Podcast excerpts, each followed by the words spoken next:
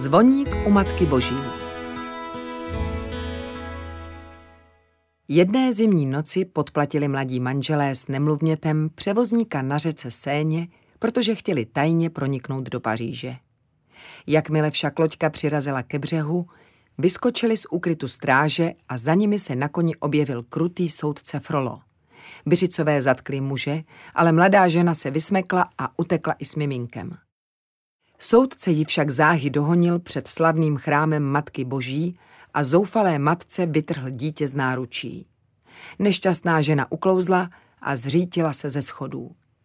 Frolo vítězoslavně pohlédl na sirotka, ale když spatřil jeho tvář, lekl se a vykřikl. Netvor! Chtěl dítě vhodit do studny, ale na poslední chvíli ho zadržel kněz, který mu přikázal odčinit všechny své hříchy. Měl dítě vychovat jako své vlastní. Frolo se bál božího trestu a proto souhlasil. Měl však jednu podmínku. Dítě bude vyrůstat skryto před světem a zůstane navždy zavřené v chrámu. Pojmenoval chlapce Quasimodo, což znamenalo znetvořený. Uběhlo 20 let a z Quasimoda vyrostl dospělý muž. Byl sice hrbatý a ošklivý, měl však dobré srdce. Stal se zvoníkem v chrámu Matky Boží a žil dost osaměle. Jeho jedinými přáteli byli Viktor, Igo a Laverna, kamenné chrliče z ochozu věže. Jednoho dne na svátek bláznů probíhaly jako každý rok na náměstí před chrámem slavnosti. Kvasimodo se chtěl podívat mezi lidi, ale jeho poručník Frolo mu to rozmlouval. Jsi z ruda, lidé se ti budou smát. Avšak Kvasimoda přemohla zvědavost a vydal se na oslavy. Byla to nádhera. Tolik hudby a barev mladík nikdy neviděl. Lidé si mysleli, že Kvasimodův vzhled je maska a zvolili ho za krále veselice. Když však zjistili, že je to jeho pravá tvář, přivázali Kvasimoda na pranýř a začali na něj házet rajčata. Zahanbený Kvasimodo prosil o pomoc Frola, ale ten se tvářil, že ho nezná. Pouze krásná cikánská dívka Esmeralda se zvoníka přede všemi zastala. K tomu chlapci jste stejně nemilosrdný jako k mému lidu. Jste krutý, chceme spravedlnost. Obořila se odvážná Esmeralda na Frola. Soudce zesinal zlostí a přikázal strážím, aby drzou cikánku okamžitě zatkli. Jenže Esmeraldě se podařilo uniknout. Frolo pověřil velitele stráží, kapitána Féba, aby cikánku chytil a zatkl. Ten vypátral Esmeraldu, která se mezi tím ukryla v chrámu, ale zdráhal se krásnou dívku zatknout, protože věděl, že má dobré srdce. Naštěstí se v pravou chvíli objevil chrámový kněz a zasáhl. Na svatém místě nelze nikoho zatknout. Fébus musel i se strážemi opustit chrám a Esmeralda zůstala uvězněná mezi kamennými zdmi. Quasimodo zavedl dívku nahoru do věže, kde jí ukázal svůj skromný příbytek ve zvonici a nádherný výhled na Paříž. Vyprávěl dívce, že Frolo mu kdysi zachránil život, když se ho jako znetvořeného sirotka ujal. Esmeralda jeho vyprávění pozorně naslouchala a potom ho vybídla, aby jí podal ruku. Hmm, dlouhá čára života, věštěla z jeho dlaně. A tady čtu, že si plachý. Hmm, to je zvláštní. Nevidím žádnou zrůdnost, ani náznak. Něco tak hezkého Kvasimodovi ještě nikdo nikdy neřekl.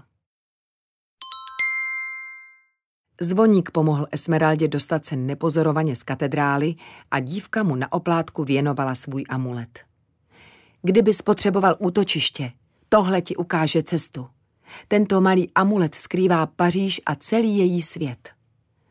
Když zlý Frolo zjistil, že dívka opět utekla, přikázal i hned Fébovi, aby cikánku za každou cenu našel.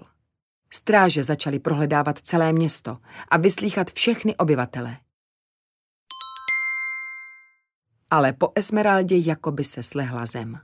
Frolo zuřil čím dál víc, nechal zatýkat nevinné občany a dokonce přikázal zapalovat jejich domy. Fébus s jeho krutými praktikami nesouhlasil. Trestem za tvou neposlušnost je smrt, rozlítil se Frolo a přikázal strážím, aby velitele zatkli. Fébus se dal na útěk. Pak ho ale zasáhl šíp a raněný spadl z koně přímo do řeky. Zdálo se, že jeho osud je spečetěn. Naštěstí vše viděla z úkrytu Esmeralda, zachránila Féba a dopravila ho do chrámu. Když Quasimodo uviděl cikánku, celý se rozářil.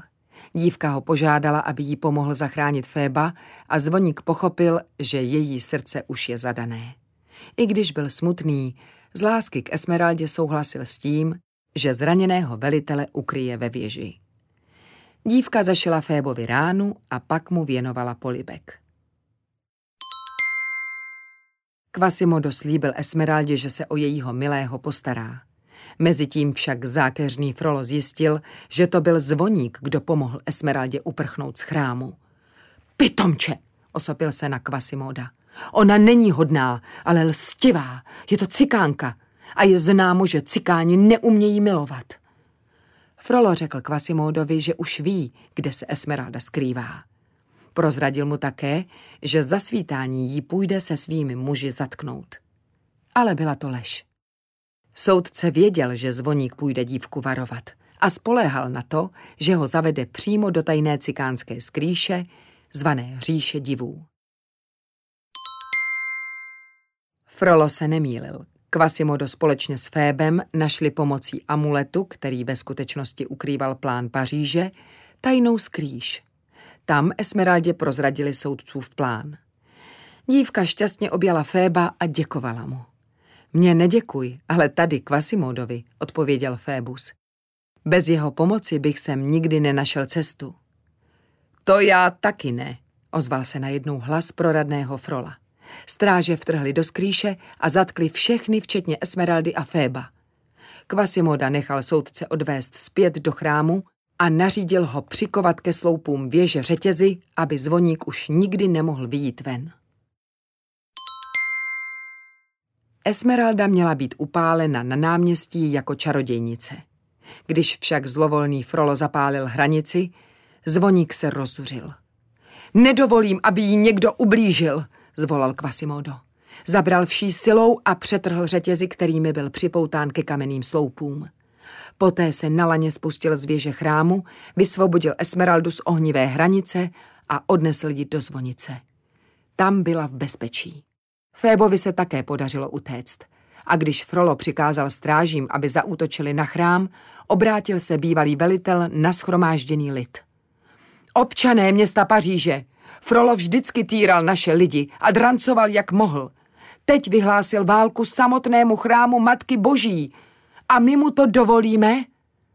Rozuřený dav se rozběhl zastavit soudce a jeho stráže. Pomstychtivý Frolo však mezi tím proklouzl do chrámu. Vyběhl nahor do věže, kde ležela vyčerpaná Esmeralda a pokusil se Quasimoda probodnout dýkou. Jenže zvoník byl silnější. Frola odzbrojil a obořil se na něj. Celý život si mě pořád poučoval, že svět je temný a krutý. Ale teď vím, že temnota a krutost je jenom v lidech jako si ty. Frolo si však jen tak lehce nevzdal. Chtěl Kvasimoda, který před ním prchal s Esmeraldou v náručí, schodit z ochozu věže. Nakonec však zvítězila spravedlnost a Frolo se dolů zřítil sám. Strhl přitom Kvasimoda sebou, ale v poslední chvíli se objevil Fébus a zvoníka zachytil. Paříž zalili první paprsky ranního slunce a v tu chvíli se otevřely dveře katedrály, ze kterých vyšly ruku v ruce Esmeralda s Fébem. Hned za nimi nejistě pokulhával Quasimodo. Bál se, že se mu lidé schromáždění na náměstí před chrámem budou znovu vysmívat. Ale z davu vyšla malá dívenka a pohladila ho po tváři. Ať žije Quasimodo, jásali pařížané. A nahoře na věži zvonice se Viktor, Igo a Laverna radovali, že jejich kamarád našel konečně přátele i mezi lidmi.